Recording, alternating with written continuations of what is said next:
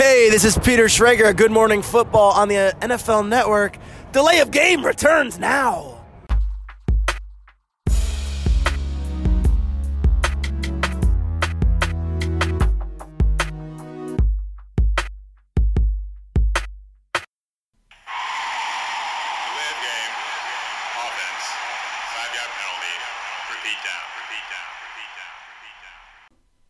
Bei sommerlichen Temperaturen von fünfunddreißig Grad und nervigen Autofahrten sowie nervigen Arbeitseinsätzen ist so eine Podcast-Aufnahme dann schlicht und ergreifend das Highlight des Tages. Und deshalb sage ich herzlich willkommen, Christian. Hallo, Tobi. Und herzlich willkommen, liebe Hörer, zu Delay of Game, dem Football-Podcast, die dreiundachtzigste Episode. Heute sind wir zu zweit. Der Max ist verhindert, hat sich aber fest vorgenommen, nächste Woche wieder am Start zu sein. Und deshalb haben wir nur zwei Biere heute bei der Bierfrage. Ja, Holsten, die ja für ihr Pilz eigentlich bekannt sind, hier mit einem Bernsteinlager. Bin ich gespannt. Scheint neu zu sein. Also mir war es auch noch nicht bekannt. Das ist, steht hier schon in der Pipeline als mein zweites Bier. Ich werde aber starten, natürlich, könnte es anders sein, mit einem I P A von Orca Bräu aus Nürnberg. Anders heißt es. Aha. Anders mit Ausrufezeichen. Okay, Orca Bräu ist es eigentlich auch. So, cheers. Prost. Fantastisch. Ja, ähm, mhm. wir verweisen an dieser Stelle schon mal äh, auf unseren Blog. Der wird in den kommenden Tagen dann mal wieder gefüttert. Delayoff Punkt Game Punkt blog, da werdet ihr dann die komplette Top hundert sehen, schon ein paar Tage bevor die zehnte Episode der Top hundert quasi dann nächste Woche im Podcast besprochen wird. Heute also Teil neun, wer uns regelmäßig hört, der weiß es, dazu wie immer später mehr. Wir starten mit unseren Headlines, Christian, und äh, unser Delay of Game Hörer Fabian, der uns äh, immer mal wieder ja auch äh, Fragen stellt, gerne mehr davon. Was ist eure Meinung zum Freispruch für Chiefs Wide Receiver Tyreek Hill, der seitens der N F L nun nicht belangt wird? Ja, das ist ein schwieriger Fall. Es gibt ja da auf der einen Seite ja eine, eine Meinung, die, glaube ich, sehr viele Leute dazu haben. Also es ist ja die Geschichte gewesen, dass der Sohn äh, mit einem gebrochenen Arm im Krankenhaus war, dass da Gewalt gegenüber Kindern ausgeübt worden ist. Und ähm, aber auch die Strafverfolgungsbehörden gesagt haben, hm, wir wissen eigentlich nicht genau, was passiert ist, wie es passiert ist und auch wer von den Eltern das schuld ist, weil wohl auch zwischen den Eltern ähm, ja da eine Menge, sage ich mal, nicht in Ordnung gelaufen ist. Ähm, mittlerweile ist das Kind erstmal nicht mehr bei seinen Eltern, so wie ich das gelesen habe. Die mhm. Chiefs haben auch gesagt, dass das quasi das sowas wie ein Jugendamt, also dass da ähm, sich drum gekümmert wird. Ähm, ja. Und die N F L ist also zum selben Schluss wie die Strafverfolgungsbehörden gekommen. Die ähm, haben mehr oder weniger gesagt, naja, wir können ihn nicht bestrafen, weil wir nicht wissen, ob er überhaupt was gemacht hat, ob er jetzt dafür verantwortlich ist. Die Wahrscheinlichkeit ist vielleicht relativ hoch, kann man sich vorstellen, weil er auch seine Lebensgefährtin oder Frau, Verlobte, oder Verlobte mhm. auch bedroht hat und so weiter. Ähm, da hat man ja schon ein sehr starkes Gefühl dafür, aber die Liga sagt halt, okay, das mit diesem, wirklich mit dem gebrochenen Arm und diese konkreten Vorfälle, die lassen sich halt nicht beweisen, die Strafverfolgungsbehörden können es nicht beweisen, wir können es nicht beweisen und deshalb können wir ihn auch nicht sperren. Ja, ähm, gut, aber was die Meinung dazu? Die Meinung ist natürlich so, vom persönlichen Gefühl dafür hätte man gerne eine Strafe gesehen, aber ich kann es auch ein Stück weit nachvollziehen, dass man, ja, schwer jemanden sperren kann, wenn man die Ereignisse nicht, nicht nachweisen kann. Es, äh, ja, es geht natürlich auch irgendwo um rechtliche Fragen und da muss man natürlich auch Beweise haben in irgendeiner Form. Die Liga ist nicht, geht nicht immer nur mit den Strafverfolgungsbehörden. Ja, manchmal werden ja auch Leute... Machen auch ihr eigenes Ding. Manchmal ähm, werden ja auch Leute bestraft, ob, wenn auch ähm, keine rechtlichen Schritte eingeleitet worden sind. Aber in dem Fall ist man da zu demselben Schluss gekommen. Ja, wie ist da so, eine, so ein Statement dann? Also, ja, ich hätte es besser gefunden, wenn da auch eine Strafe erfolgt hätte, aber ich finde die Entscheidung hm. auch irgendwo vertretbar. Tobi? Ja, grundsätzlich bin ich da mit dir einer Meinung. Ähm, Hill darf jetzt wieder zu seinem Team zurückkehren. Er ist jetzt für die weiteren Aktivitäten verfügbar, kann dann auch äh, Trainingscamp einsteigen, kann äh, Preseason äh, und dann Regular Season zum Beginn der neuen Saison auf jeden Fall mitwirken. Die N F L hat jetzt aber auch nochmal betont, dass sie ermitteln würde und dann auch eine Sperre aussprechen könnte, wenn neue Beweise zugänglich werden würden. Das sind eine Menge Konjunktive. Ähm, ja, da muss man mal abwarten. Wenn da jetzt irgendwie nochmal was rauskommen sollte in den nächsten Monaten, dann kann das Thema nochmal äh, ja, aufgemacht werden wieder. Und es würde mich nicht wundern. Ich bin grundsätzlich auch der, der Ansicht, dass äh, da eine Sperre eigentlich ähm, ja, nötig gewesen wäre. Ich hatte es auch ein Stück weit erwartet, weil äh, wir erinnern uns an äh, meinen Lieblingsfall, Zeke Elliott. Ne? Also Lieblingsfall jetzt nicht das, was er gemacht hat oder nicht gemacht hat, sondern das, was die N F L daraus gemacht hat. Deshalb in Anführungszeichen Lieblingsfall, der ja rein rechtlich keine Konsequenzen zu befürchten hatte nach den Anschuldigungen der äh, Frau wegen, äh, ich bring's mit, mittlerweile alles durcheinander, das war, glaube ich, häusliche Gewalt. Und dann hat ja die N F L ihn einfach gesperrt. So, und ja, das passiert bei Tyreek Hill jetzt nicht. Ähm, überrascht mich ein bisschen, muss ich sagen. Ja, man hatte halt auch, gut, man hat diese Aufnahme, wo man gedacht hätte, das reicht ja vielleicht, aber auch die, ich meine, man muss ja auch ehrlich sagen, wir sind ja jetzt äh, nicht so in der Beweisführung drin oder haben alle Ähm, Unterlagen vorliegen oder alle ähm, nee, Informationen, halt sondern man kriegt das natürlich ja über die Medien mit. Es ist halt und, nicht C S I Düsseldorf, ja, der Podcast, in, in, sondern Delay of Game. Ja. ja, und da wurde wohl gesagt, naja, wie auch die Strafverfolgungsbehörden, wir können es nicht ausschließen, dass es eventuell auch äh, halt die Mutter des Kindes war, äh, ja. die da verantwortlich ist. Das ist dann manchmal, äh, ich glaube es halt nicht, auch wie er äh, da gesprochen hat, ähm, ähm, gedroht hat und so weiter, ähm, gehe ich schon davon auf, dass das war, aber anscheinend ähm, reicht es halt nicht. Ja. Wie, wie, also wir haben ja jetzt nur, nur die Fakten, wie, wie sich das Ganze entwickelt. Siehst du, also zum Beispiel, ich habe jetzt die Tage mal darüber nachgedacht, ich hatte Tyreek Hill letztes Jahr in meinem Fantasy-Team. Würdest du diesen Spieler dieses Jahr ziehen? Du bist dran beim Fantasy-Draft und Tyreek Hill ist verfügbar und du weißt, er ist eigentlich ein guter Receiver, eine gute Chemie mit Pat Mahomes. Würdest du ihn dieses Jahr ziehen? Oder denkst du darüber nach, A, es könnte nochmal irgendwas kommen, äh, rein rechtlich und dann auch eine Sperre durch die N F L? Und B, äh, hast du selber Bock, diesen Spieler in deinem genau, Team zu nee, haben? Ich würde einfach sagen, ich habe ja keinen Bock, den Spieler äh, in meinem in Das war meinem nämlich Team auch mein Gedanke. Das war nämlich auch mein ja, Gedanke. Ja, ich würde einfach sagen, nee. So wie der, wie der sich anscheinend verhalten hat, ähm, möchte ich ihn eigentlich gar nicht in meinem Team haben. Ich möchte mich gar nicht. Äh, ne, beim Fantasy-Football geht es ja darum, sich sonntags zu freuen für bestimmte Spieler, genau. die Punkte zu, zu haben und da noch mehr mitzufiebern, weil man sagt, okay, man hat noch dieses Nebenspiel dann laufen und sieht, okay, meine Spieler haben das und das geleistet und ich, ich äh, freue mich dafür. Und ich habe auch in den letzten Jahren schon manchmal Spieler von bestimmten Teams nicht genommen und ja, ähm, ja den würde ich jetzt auch nicht nehmen. Ja, Punkt. Aber ich weiß nicht, wie es anderen ja. in unserer Liga geht, das müssten wir vielleicht mal äh, abseits vom Podcast auch in Erfahrung bringen. Also ich habe so denselben Gedanken wie du. Das ist, hatte ich schon jetzt eine ganze Zeit, eben weil ich ihn letztes Jahr hatte äh, und ich so dachte, okay, ähm, würde ich dann äh, darauf klicken und sagen, Tyreek Hill, Draft? Oder würde ich sagen, nee, ich nehme lieber den nächsten Receiver in der Liste, auch wenn ich rein sportlich gesehen von Hill dann mehr überzeugt wäre. Also ich glaube, ich hätte da irgendwie dann auch keine Freude dran, wenn er in meinem Team wäre und ich müsste mich dann darüber freuen, wenn er dann irgendwie in Woche eins und zwei zwanzig Fantasy-Punkte jeweils liefert. Ich aber eigentlich auch das, das Gefühl habe, der müsste zu dem Zeitpunkt gesperrt sein. Also wenn, wenn Leute eine Sperre abges- abgesessen haben und dann, dann wieder spielen und haben dann irgendwie ihren, ihren Value, dann finde ich das was anderes. Also ja, dieses Fantasy-Beispiel war jetzt so das Einzige, was ja so greifbar ist jetzt aus unserer Sicht natürlich, ja. weil ansonsten äh, ne, kannst jetzt sagen, okay, ich gucke mir kein Chiefs-Spiel an im Fernsehen, aber ähm, ich glaube, das würden wir jetzt nicht, nicht ausschalten, wenn es läuft, oder? Nö. Also, Nö.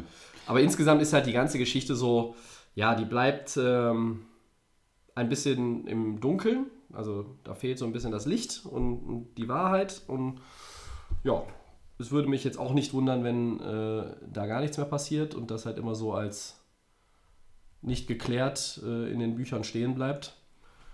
Ja, ich bin gespannt. Ich bin auch gespannt, ob es äh, sportlichen Einfluss auf Hill selber hat, ob er irgendwie dann auch gehemmt ist und vielleicht, weiß ich nicht, aber die Vergangenheit hat gezeigt, dass äh, viele Leute auch dann nach irgendwelchen Ermittlungen ja, schnell wieder zurück zu ihrer Normalform gekommen ja, ich sind. Ich glaube, er ist nicht der Typ, der sich jetzt dadurch äh, hemmen lässt, aber die Frage ist natürlich auch für die Chiefs als Organisation, ähm, da wäre ja auch ein Vertrag fällig. Du willst ja ähm, eigentlich nach seiner sportlichen Leistung die letzten Jahre mit ihm weiterarbeiten, aber da sind natürlich in den letzten Jahren auch bei den Chiefs Spieler gewesen, zum Teil, wo man über charakterliche Schwächen vielleicht hinweggesehen hat. Ähm, wir erinnern uns ähm, auch an, an Hunt. Ja. ja. Und ja, so ein Receiver, da ging es ja auch um, dass er einer der top bezahlten Receiver vielleicht wird in, ja. in Zukunft. Und ob man das möchte, ob man so jemanden, der einem vielleicht in Zukunft dann auch noch ähm, ja, der vielleicht auch in Zukunft falsche Entscheidungen tr- trifft. Du hast so einen Stempel ja, dann einfach auch, ja, ne? Ja, ja, aber ich meine, das ist ja nicht zu, ganz zu Unrecht. Ja. Ne? Und wenn die, da müssen die Chiefs sich jetzt schon überlegen, wie sie dann mit ihm weiterarbeiten wollen und müssen sich auch überlegen, ob sie ihm da so einen langfristigen Vertrag anbieten möchten. Oder ob man sagt, okay, wir haben hier so einen tolle, tollen Quarterback mit Patrick Mahomes mhm. und eigentlich eine positive Stimmung auch bei den Chiefs in den letzten Jahren, auch viele gute Spieler, dass man da auch sagt, okay, wir holen uns vielleicht einen anderen Receiver oder andere Receiver und verzichten dann auf so jemanden in der Zukunft. Ne? Ich meine, der hat eine Menge Talent, aber ob man sich dann langfristig mit so jemanden einlässt, weiß ich ja. nicht. Also nach dem, was ich gehört habe, wird es jetzt in naher Zukunft keine Vertragsverhandlungen zwischen beiden Seiten geben. Das überrascht mich jetzt auch nicht. Also das überrascht mich nicht, dass er nicht gesperrt wird, das hat mich überrascht. So. Ja. Ja, ich bin gespannt, wie es weitergeht. Jetzt zwanzig neunzehn wird es mit hoher Wahrscheinlichkeit so sein, dass Tyreek Hill spielt, dass er auch die ganze Saison durchspielt. Ja. Und dann gucken wir mal, wie gut er ist und ob sich da irgendwie mit Vertragsverhandlungen noch was tut in nächster Zeit. Ja, gehen wir mal weiter. Ja. Viel los in Atlanta. Da ist eine Menge los. Ja, die Falcons und Deion Jones haben sich auf eine Vertragsverlängerung um vier Jahre geeinigt. siebenundfünfzig Millionen. Ja, der extrem gute Linebacker, der vor allen Dingen mhm. auch in, ähm, gegen den Pass sehr gut ist. Und ja, Defensive Tackle Grady Jarrett haben wir ja auch schon besprochen beim letzten Mal, glaube ich. Ja. Ähm, hat verlängert, der mit dem Franchise-Tag belegt war. Dann gab es Verletzungen. Ähm, Defensive Liner Michael Bennett fällt aus, mit dem Knöchel gebrochen. Und äh, J J Wilcox äh, hat einen Kreuzbandriss, äh, Safety. Tobi, was fällt dir da so ein bei den Falcons? Was ist da los? Ja, da ist echt eine Menge, Menge los. Vielleicht sollten wir als erstes auch nochmal sagen, weil wir äh, selber kurz natürlich drüber gestolpert sind, äh, es ist der andere Michael Bennett, über den wir hier reden. Also der berühmtere Michael Bennett ist der, der jetzt bei den Patriots spielt äh, und vorher bei den Eagles aktiv war. Ähm, insgesamt erstmal, wenn wir vielleicht die positiven Nachrichten bewerten bei den Falcons, die Vertragsverlängerung mit Jarrett letzte Woche und die mit äh, Deion Jones dann, dann jetzt auch vor einigen Tagen, das ist auch das, was du gesagt hast. Auch in Bezug auf Julio Jones oder auch früher mit Matt Ryan. Die Falcons kümmern sich, die binden ihre Spieler langfristig, die versuchen die auch gar nicht irgendwie in, in eine Position zu kommen, wo die Spieler ihren Unmut äußern, wo es vielleicht einen Holdout gibt, wo vielleicht auch jemand dann äh, sagt, okay, ich setze auch in der Regular Season am Anfang aus, wenn ich hier nicht bezahlt werde, so wie ich das möchte. Das haben die Falcons in den vergangenen Jahren immer ganz gut hinbekommen. Und sie haben auch jetzt mit Deion Jones einen, wie ich persönlich finde, außerordentlich guten Linebacker langfristig gebunden. Ähm, der kriegt vierunddreißig Millionen garantiert. Der hat letzte Saison den Großteil äh, des, des Jahres verpasst. Da war er verletzt. Das hat man auch direkt gemerkt. Die Falcons-Defense war deutlich geschwächt. Jetzt ist er wieder da, er ist fit, er hat den neuen Vertrag. Ich denke, er äh, muss jetzt auch zeigen und wird auch zeigen, äh, dass es auch gerecht ist, ihm diese Kohle zu geben. So. Und in fünfunddreißig Spielen in seinen drei Jahren bisher immerhin auch acht Interceptions, du hast es angesprochen, spielt auch gut gegen den Pass, nicht nur gut ja. gegen den Lauf. Ist ja heute extrem wichtig auch in der N F L, ja. Richtig. Dass die Linebacker auch gut gegen den Pass spielen. Und da kann ich nur sagen, Atlanta Falcons, Glückwunsch, alles richtig gemacht. Du musst ja jedes Puzzleteil in deinem Team, was dich weiterbringt und wovon du auch schon weißt, wie wertvoll es ist, musst du so lange wie möglich halten und allen Football da rausholen. Denn deine Division ist stark. Du hast eine Mannschaft wie die Tampa Bay Buccaneers, die sich unbedingt jetzt entwickeln wollen und müssen mit Bruce Arians, dem viele als neuer Headcoach ja viel zutrauen in der A F C South. Dann hast du die Carolina Panthers, wo ein M V P-Außenseiter-Kandidat mit Christian McCaffrey rumläuft, Cam Newton, der das Team auch schon mal ein bisschen in den Super Bowl geführt hat und natürlich den Vorjahresgewinner und äh, eigentlicher Super Bowl-Teilnehmer New Orleans Saints, die äh, mutmaßlich das talentierteste Roster haben. Und Atlanta muss halt gucken, wo sie da bleiben. Und wenn du dir die letzten vier Jahre von denen anguckst, seit Dan Quinn das Team übernommen hat von Mike Smith, ist eine gewisse Konstanz drin. sieben neun, zehn sechs, elf fünf, acht acht. Sie waren zweimal in den Playoffs, sie waren einmal im Super Bowl. Eigentlich hätten sie diesen Super Bowl auch gewinnen müssen.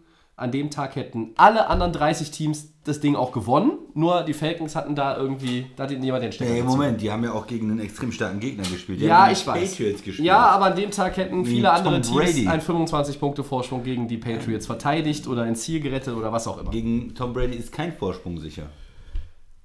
Ja, ja, also ich weiß gar nicht, haben wir diesen Super Bowl zusammen geguckt? Oder habe ich den, ich glaube, den habe ich mit meiner Schwester und dem Flo geguckt und äh, die wollten nach Hause gehen und haben gesagt, das Ding ist ja gelaufen. Und dann habe ich hier gesessen und habe gesagt, na, wartet mal ab, ich bin mir da noch nicht so sicher. Also ja, ich weiß, was Vorsprung bedeutet gegen die Patriots. Ähm, aber die Konstanz, die die Falcons haben, also die gewisse Konstanz, auch wenn natürlich jetzt sieben neun und acht acht keine überragenden Jahre sind, aber es war kein wirklicher Ausreißer nach, nach unten dabei. Ähm, und deshalb sind die, die Moves gut. Negativ ist natürlich, dass du einen Defensive Liner, der eigentlich Starterpotenzial hat, jetzt erstmal wahrscheinlich über Monate nicht einsetzen kannst. Der wird zum Beginn der Regular Season wohl kaum fit sein nach einem Knöchelbruch. Und J J Wilcox ist der dritte Safety. Aber so ein dritter Safety ist halt hin und wieder, je nachdem welche Coverage du spielst, auch äh, vonnöten. Also sind die Falcons für mich jetzt auch nochmal ein Kandidat, die vielleicht nochmal bei den Free Agents gucken, ob man da nicht noch mit einem Einjahresvertrag, so wie du letzte Woche sagtest, nur so diese Spieler, die man vielleicht für zwei, drei, vier Millionen ja. mit so einem Prove-It-Deal bekäme, müssen sie vielleicht nochmal nachlegen. Sie haben mit Defensive End Alan Bailey auch nochmal nachgelegt. Ähm, insgesamt gefällt mir die Personalpolitik der Atlanta Falcons wirklich gut. Und wenn ich über die Chancen spreche, die sie in zwanzig neunzehn haben, sie haben für mich einen Außenseiter-Shot auf den Wildcard-Platz. Die Division gewinnen sie nicht. Wie siehst du Atlanta? Ja, erstmal die Moves fand ich auch gut. Es ist richtig, das Top-Talent in der Defensive auch ähm, zu behalten, diese, diese Top-Spieler und auch wichtig fürs Team, da diese Diskussion rauszunehmen. Wenn du jetzt Garrett, äh, Grady Jarrett das ganze Jahr auf dem Franchise-Tag spielen lässt, dann hast du die Diskussionen und hast vielleicht eine schlechte Stimmung und einen unzufriedenen Spieler, das ist erledigt. Du gehst dann hin und guckst, okay, was, wer ist der Nächste? Du erledigst das. Und dann jetzt kannst du weiter gucken, was sind andere Spieler? Sind da auch vielleicht Spieler bei, die wir nicht verlängern wollen, die nicht so das Beste gezeigt haben? Ähm, was ist mit älteren Spielern wie äh, Julio Jones, der ja jetzt ein bisschen unterbezahlt ist, macht man da als nächstes weiter? Davon gehe ich ja aus, dass er der nächste ist. Ne? Die ganzen wichtigen Sachen sind eigentlich geklärt. Ähm, Quarterback äh, haben sie ja einen neuen Vertrag gemacht vor einiger Zeit, jetzt in der Defense. Und man äh, für die Spieler setzt das natürlich auch so ein bisschen dieses...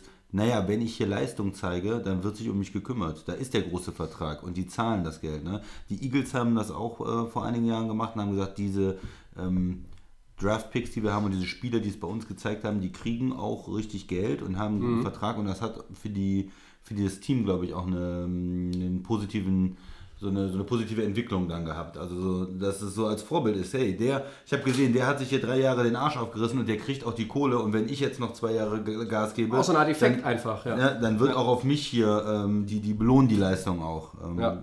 Und, und ja, spielen ja nicht das Spiel, mal zweimal Franchise-Tag und dann traden wir dich oder irgendwas anderes. Könnte ich mir, könnte ich mir schon vorstellen. Also von daher finde ich es richtig. Ein bisschen Verletzungspech, okay. Wobei das jetzt halt nicht die ganz wichtigen Spieler sind. Das ist, ähm, glaube ich, noch, kann man noch auffangen. Da kann man sogar noch reagieren, wie sie es jetzt gemacht haben. Du holst dann noch jemanden, der dann eine Rolle spielen kann, der in der Rotation mitspielen kann, in der D-Line, äh, Alan Bailey. Und ja, von daher sind die Chancen eigentlich für die Falcons für mich äh, genauso wie jetzt ähm, vor den Verletzungen. Dann kommt, verletzt sich jemand, kommt ein Signing dazu. Aber das ist alles noch nicht so das, was jetzt diese Saison auf den Kopf stellt. Ja, also ich denke, Wilcox äh, tut mehr weh als die Bennett-Verletzung. Ja. Ähm, aber du hast, ähm, bei den Falcons habe ich so dieses das Gefühl, wenn die in einer anderen Division spielen würden, würde ich denen irgendwie mehr zutrauen. Ich weiß nicht, also ich bin mir noch nicht so ganz sicher, wo ja, ich welche, sie, wo welche ich, Division wo ich sie sehe. Also in der ja. N F C, in, in der East, glaube ich, hätten sie deutlich bessere Karten. In der East, ich halte hier und heute, Stand heute, die N F C East für die schwächste Division in der, in der National Football Conference. Aber gut, das ist jetzt wieder, würde zu weit führen. Aber sie haben, ich finde, die, die Falcons werden so ein bisschen übersehen, wenn es darum geht, wer sind die Playoff-Teams fürs nächste Jahr? Ich, nicht, dass mich jemand falsch versteht. Ich möchte jetzt hier und heute nicht sagen, das ist für mich ein Playoff-Team.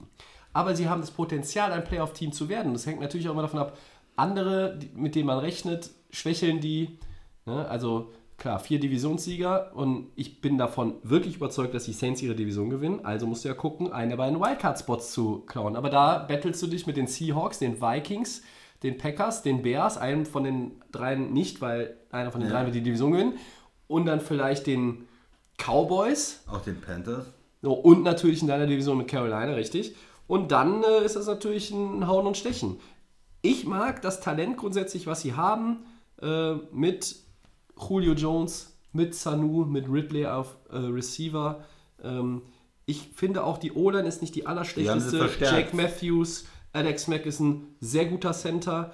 Äh, Caleb McGarry ist ein äh, auf Right Tackle wahrscheinlich jetzt vorgesehen. Das ist ja, glaube ich, ihr First-Round-Pick mhm. gewesen. Ähm, ne, die haben auch noch den Guards gepickt. Den ne? Lindstrom, ja. Ja, genau. Ja. Aber McGarry ist, glaube ich, auch ein Rookie. Ja, also so. Die sind beide in der ersten ja. Runde gepickt. Und dann hast du Matt Ryan als Quarterback, Devontae Freeman, ähm, und in der Defense, darf man auch nicht vergessen, in der äh, Front Vic Beasley. Hm. Auch ein richtig guter Mann. Die Secondary macht mir da so ein bisschen Sorgen. Hm. Und das ja. ist halt so der Punkt, wo... Fahren, ja, aber das ist dann auch schon... Der hat ja nicht ganz so gut gespielt. Ja, Kern O'Neill, okay, also... Ja. Also, und da finde ich es einfach gut, dass sie, dass sie dann auch ihre ähm, entscheidenden Leistungsträger da zufriedenstellen, an sich binden. Äh, auch jetzt nicht für ultra schwachsinnige Kohle, die jetzt irgendwie in keinem Verhältnis steht, sondern das, das passt irgendwo alles ins, ins Konzept und in, genau. die, in, die, in die Rahmen der jeweiligen Position in den teuer, Top Ten der nicht, N F L. Nicht zu teuer, ja. ne? Ja. Ja, also ich bin sehr gespannt auf äh, die Atlanta Falcons. Ich habe ja nun nicht unbedingt zu dieser Franchise, aber immerhin zu dieser Stadt inzwischen äh, eine andere Beziehung als noch vor einem Jahr. Und muss ganz ehrlich sagen, äh, den Leuten dort würde ich gönnen, dass die Falcons auf jeden Fall um die Playoffs mitspielen. Mhm. Haben wir noch was zu den Falcons? Nö, ich würde sagen, wir gehen mal zu Punkt drei weiter. Ja, bitte. Ich wieder. Ja, bitte. Ich habe schon einen zweiten gemacht. Ja, aber dann, dann muss ich ja anfangen. Ja. Das hast du mal den Vorteil bei diesen wunderschönen Headlines, dass du mal als Zweiter nach mir. Ach so. Hm. Gut. Welches N F L-Team hat das beste Defensive-Trio? Wir haben ja letztes, äh, letzte Woche über Offense gesprochen. Ja. Und jetzt wollen wir uns mal mit der Defense beschäftigen. Und wir hatten uns da überlegt, äh, D-Line, mhm. einmal jemanden von der Front zu nehmen, einen Linebacker und dann jemanden aus der Secondary, also ein Safety oder ein Corner, dass man so die drei Level der Defense irgendwo abgedeckt hat. Und äh, was mir natürlich wieder auffällt, letzte Woche über, bei Offense haben wir natürlich nur über Skill Position gesprochen und keiner spricht mal wieder über die O-Line. Ne? Ja, ja. Also vielleicht machen wir nächste Woche mal äh, bester Tackle, bester Guard, bester Center. Ja? In der also, Kombination. Dass wir das vielleicht auch mal noch mal ein bisschen da kann mehr man, Liebe... kann man quasi direkt sagen, wer hat die beste O-Line. Ein bisschen mehr Liebe für die... Ja. Äh, habe ich schon Kandidaten im Auge. Gut. Es gibt ja, ich habe eine Liste gesehen, die Tage übrigens, Christian, wo... Ähm, wo abgebildet wurde, welche Teams äh, die fünf Starter der O-Line von zweitausendachtzehn zurückbringen in zweitausendneunzehn. Mhm. Das halte ich ja immer für einen Riesenvorteil, mhm. ja. weil eingespielt, weil fit ja. und äh, weil offenbar auch nicht ganz so untalentiert, sonst würde, würde man ja mal einen austauschen in der Zeit. Ja, ja. Und das fand ich interessant, das ist immer so bei den O-Lines, wenn du mich eine äh, Saison weiter fragst, wer hat die beste O-Line, dann gucke ich, wer hatte denn achtzehn äh, die beste O-Line. Also gerade wenn es um die Positionen geht, bei O-Line bin ich immer sehr am, am letzten Jahr orientiert. Ja, Konstanz ist da auch extrem wichtig. Ja, ja ähm, ich, du kannst auch trotzdem gerne anfangen, bevor ich dir jetzt irgendwie nee, eins nee, von deinen Triples nein, wegnehme. Auch. Wir müssen uns jetzt nur so ein bisschen äh, jetzt darauf einigen, was machen wir? Also letzte Woche war es ganz klar, ne? Du hattest einen äh, Quarterback, einen Running Back und einen Passempfänger. Entweder einen Tight End oder einen Receiver. Und hier wird es halt ganz oft, wenn man auch so die Expertenmeinungen sich im Netz anguckt, Defensive Triplets. Das sind dann auch mal zwei Linebacker und ein Safety oder irgendwas. Wenn wir jetzt wirklich streng bei dem Level bleiben wollen, ist es, glaube ich, was anderes, als wenn ich jetzt quasi die drei... Die, das, das Team mit das, den drei besten Defendern ja. overall. Können aber auch drei Corner sein. Ja, drei, drei Corner. Ja. Dann, dann bist du da aber sehr gut gepolstert, wenn du... Äh, äh, so, mach doch einfach, wie du meinst. Ja, ja ich, vertret doch mal ich was. Würd, ja. Ich würde einfach mal äh, reinschmeißen, jetzt... Ähm, die L A Chargers als ersten. Mm. Ähm, mit Defensive End Joey Bosa, Ja. Dann Melvin, Melvin Ingram, der auch Defensive End spielt, aber ja. auch als Linebacker spielen kann. Mhm. Und dann Derwin James, dem Safety, von dem ich persönlich ja ein Riesenfan bin. Letztes Jahr Rookie gewesen. Und eigentlich, warum werden die Chargers nicht schon von uns zum Super Bowl-Favoriten erklärt? Die haben, letzte Woche hatten wir sie auch bei den Offensiv-Triplets mit äh, Rivers, mit Gordon und mit Keenan Allen. Und jetzt habe ich sie hier in der Defense. Ja, und vor allen Dingen, das Gute ist, ich hätte, habe auch Chargers anzubieten, aber ich habe... Na, du hast eine andere Kombination. Eine andere Kombination. Ja, schön, ja, herrlich. Guck dir das an. Sehr schön. Also ich hätte äh, auch äh, Bosa als Defensive End, Klar. würde dann wirklich zu einem Linebacker springen und würde Thomas Davis reinschmeißen, der ja lange Jahre in Carolina gespielt hat. Richtig. Und ein, vielleicht natürlich ein älterer Spieler ist. Man muss gucken, wie er sich jetzt da im neuen Team ähm, beweist, aber der, sagen wir mal, zwei Jahre zurück ein absoluter Top-Linebacker auch war. Richtig. Ähm, und auch für diese gute Carolina-Defense immer mitverantwortlich war. Also den könnte man so mit einem kleinen Fragezeichen, aber den kann ich durchaus vertreten. Und äh, als Corner Casey Hayward auch. Äh, ja, den mag ja, ich auch. Der, der richtig gut, gut sich entwickelt hat in den letzten Jahren, auch ein guter Corner ist. Also da, die Chargers haben da eine Menge Talent. Das haben wir ja schon letztes Jahr gesagt und wo wir auch gedacht haben, die könnten in den Super Bowl kommen, waren ja nicht so weit davon entfernt. Bleibt eine Truppe mit äh, viel Talent. Ja, äh, haben eher nochmal so ein bisschen punktuell an Talent dazugewonnen, als äh, dass sie Talent verloren ja. haben in der Offseason. Wen ähm, hättest du denn, wen, wen hättest du denn noch vielleicht? Also, also wenn ich jetzt mal, wenn ich jetzt mal eine äh, Kombination nehme, wo ich wirklich in der erst überlegten festen Struktur, mhm. nennen wir sie jetzt einfach mal so, mhm. dann würde ich mal die Vikings bringen. Ähm, Danielle Hunter äh, in der Line. Anthony Barr, auch wenn ich ihn wegen dieses Hits gegen Aaron Rodgers für alle Zeiten nicht mag, aber er ist ja trotzdem ein guter Linebacker. Ja. Und hinten kann man natürlich argumentieren, Xavier Rhodes in Corner. Ich nehme aber den, den du auch für den besseren Defender den hältst. Ich auf meinem Zettel das hatten wir letztes Jahr mal bei unseren Top fünf oder was, wo ich irgendwie fest davon überzeugt war, du würdest mal Rhodes so gut finden. Nein, du findest den Safety ja so gut. Harrison Barnes. Harrison Smith. Smith. Ja. Harrison Barnes ist, äh, glaube ich, ein N B A-Spieler gewesen. Entschuldigung. Harrison Smith, Entschuldigung, genau. So ist es. Und da wäre halt wirklich diese äh, feste Struktur jetzt gegeben. Ja. Ähm, die würden mir da ganz gut gefallen. Aber wäre noch nicht mal das einzige Team. Äh, aber mach du mal noch. Ja, ich bring mal. Am Ende müssen wir uns noch auf einen festlegen. Ja, hier. Ich bringe noch mal ein Team, äh, die vielleicht auch bei deinem Zettel noch irgendwo dabei sind.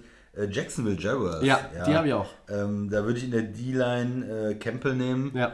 Der letztes Jahr nicht ganz so dominant gespielt hat wie das Jahr davor, aber einfach ein Riese ist, im wahrsten Sinne des Wortes. Ja, er er hat, auch einfach, hat auch einfach verfügt über viel Talent. Also ja. wenn er sein Talent abruft, ist er einer der besten Defensive Linemen der N F L. Dann äh, Miles Jack als Linebacker und äh, Jalen Ramsey als Corner. Da ist, dann nimmst du nicht A J Boye. Nee, der, der ist nicht schlecht, ne? Nichts gegen Boye. Ne? Der ist eine eins B, aber äh, Ramsey ist äh, eins A da für mich. Ja, da, da genau die drei hatte ich mir auch nochmal aufgeschrieben, Jacksonville. Also ich glaube, jetzt haben wir mit Jacksonville, Minnesota auf jeden Fall noch zwei Teams genannt, wo, wo wir jetzt wirklich in dieser festen Struktur sind. Man kann natürlich auch über, oder muss auch über Chicago reden, ne?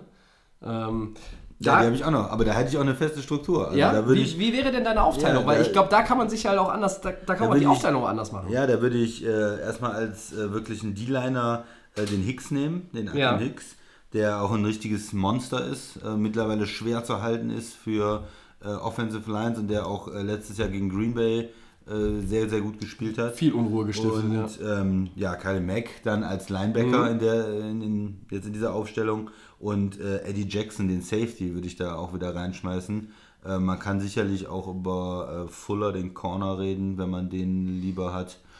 Aber ich denke mal, da ist wieder auch so jedes Team mit, mit Khalil Mack, ja. da ist es schon mal eine gewisse Qualität und mit seinen Leuten, mit denen er da in Chicago zusammenspielt, machen, das wäre sicherlich ein gutes Triplet, ja. Ähm, wenn ich jetzt den Secondary Player rausnehme, dann würde ich mit Akeem Hicks, Khalil Mack und Roquan Smith um die Ecke ja. kommen. Dann hast du natürlich... Äh, der letzte Rookie war, der Linebacker ja, auch ohne gut, die ja. feste Struktur... Äh, auch wirklich drei absolut dominante Leute. Das gleiche kann man auch mit Dallas natürlich sagen, mit äh, DeMarcus Lawrence, mit Jalen Smith und mit Leighton Vander Esch. Da hast du zwei Linebacker und einen äh, Defense-Liner. Und man kann natürlich auch immer bei den Triplets über die Rams noch reden.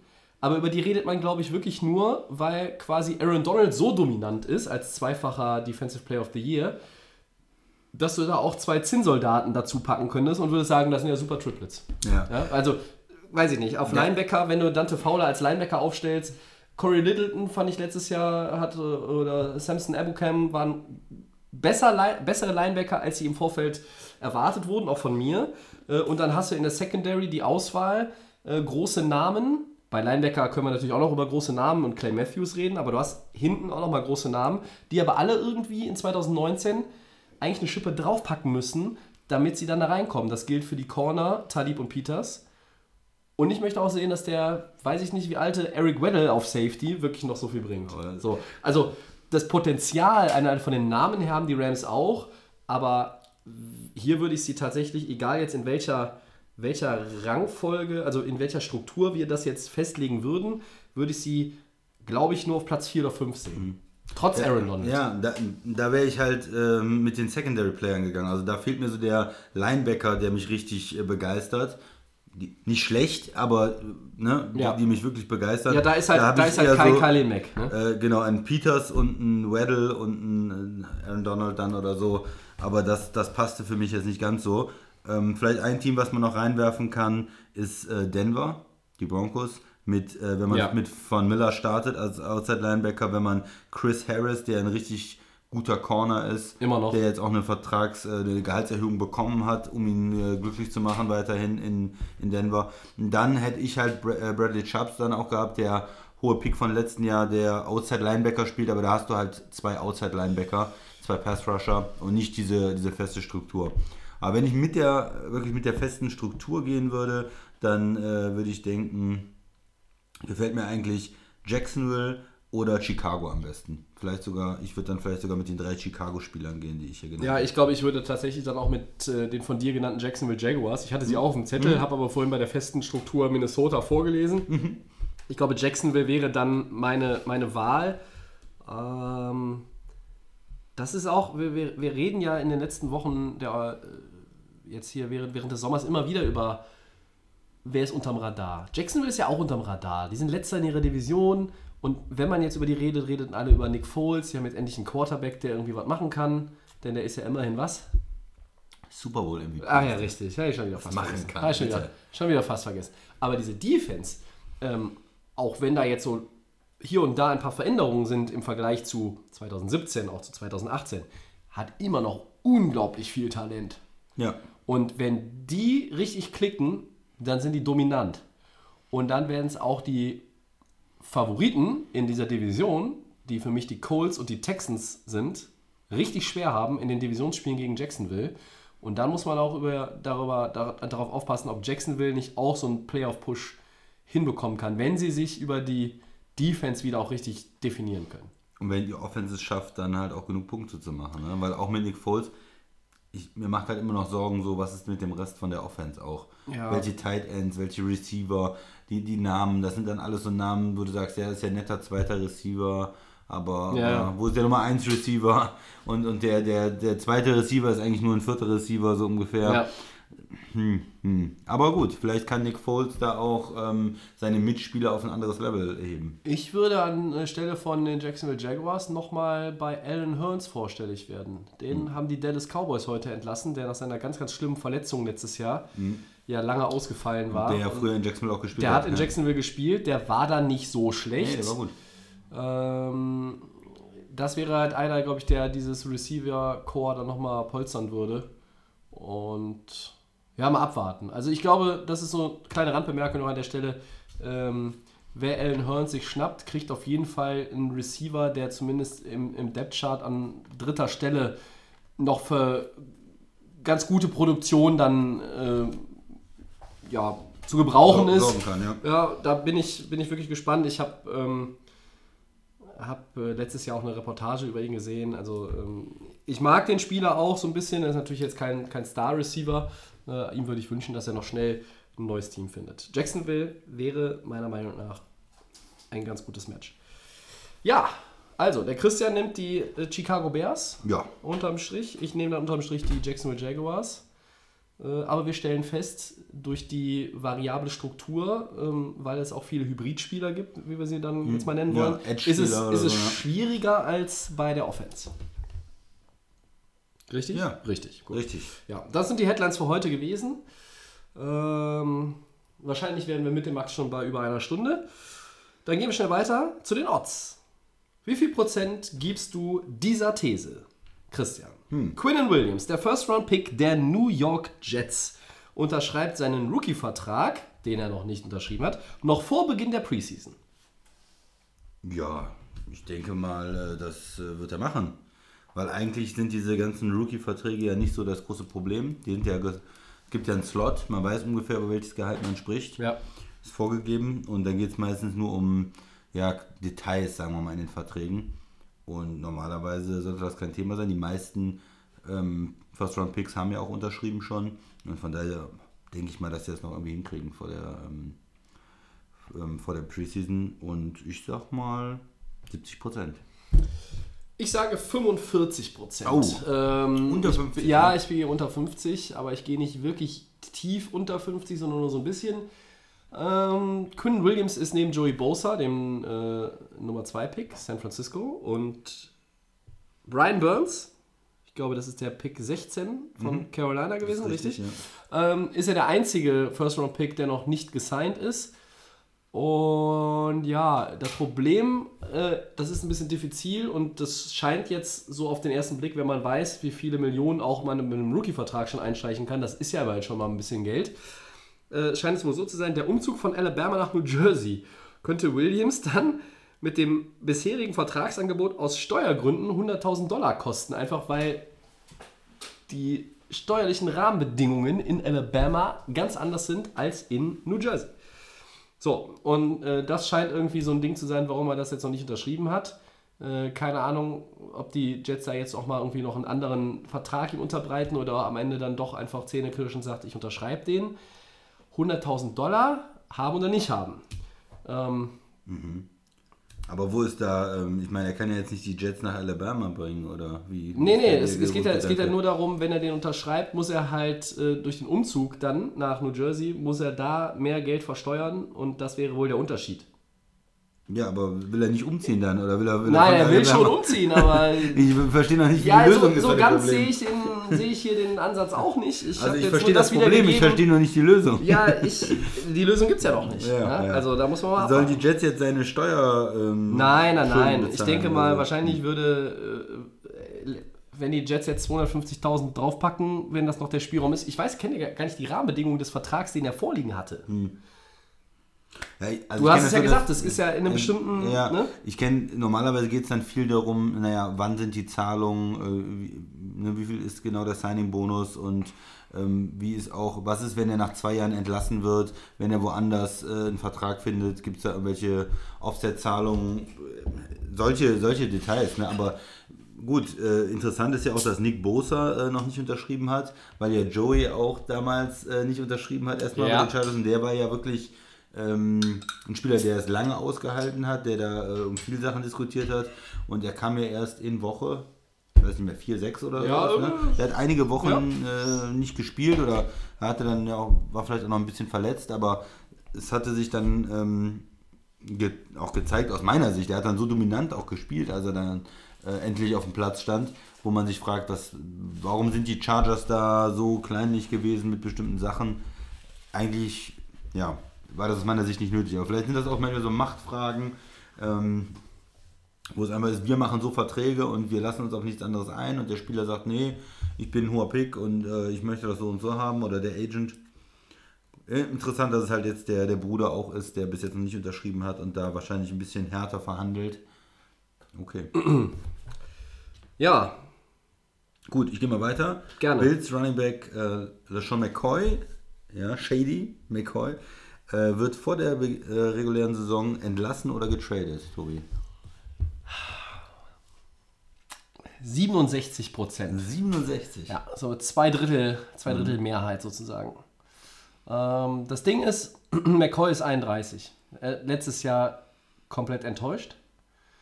In einem Team, was zugegebenermaßen auch nicht so auf ihn zugeschnitten war. Da wurde dann, als Josh Allen irgendwann mal angefangen hat zu funktionieren, wurde viel gelaufen, aber mit Josh Allen, nicht mit ihm. Und das hat es ihm ein bisschen schwer gemacht. Und einunddreißig ist natürlich auch mittlerweile ein Alter, da sagt man immer, sind Runningbacks nicht mehr so produktiv. Jetzt haben die Bills mit Frank Gore einen Veteran geholt. Der ist sogar noch fünf Jahre älter, aber der ist ja kostengünstiger. Mhm. Der Cap-Hit ist neun Millionen. Das ist viel für einen Running Back. Das ist viel für einen Running Back, der einunddreißig, so letztes Jahr, sind wir mal ganz ehrlich, scheiße war. So, und jetzt äh, können die Bills natürlich, ich glaube, sechs, irgendwas sparen, wenn sie ihn noch entlassen würden. Wenn sie einen Trade-Partner finden, noch umso besser. Äh, nur welcher Trade-Partner frisst dann den kompletten Cap-Hit von neun Millionen? Also es muss ja auch jemand sein, der verzweifelt ist. Und ehrlich gesagt sehe ich jetzt nicht so viele Teams, die auf Running Back arg verzweifelt in die Preseason gehen. Deshalb rieche ich da eher eine Entlassung.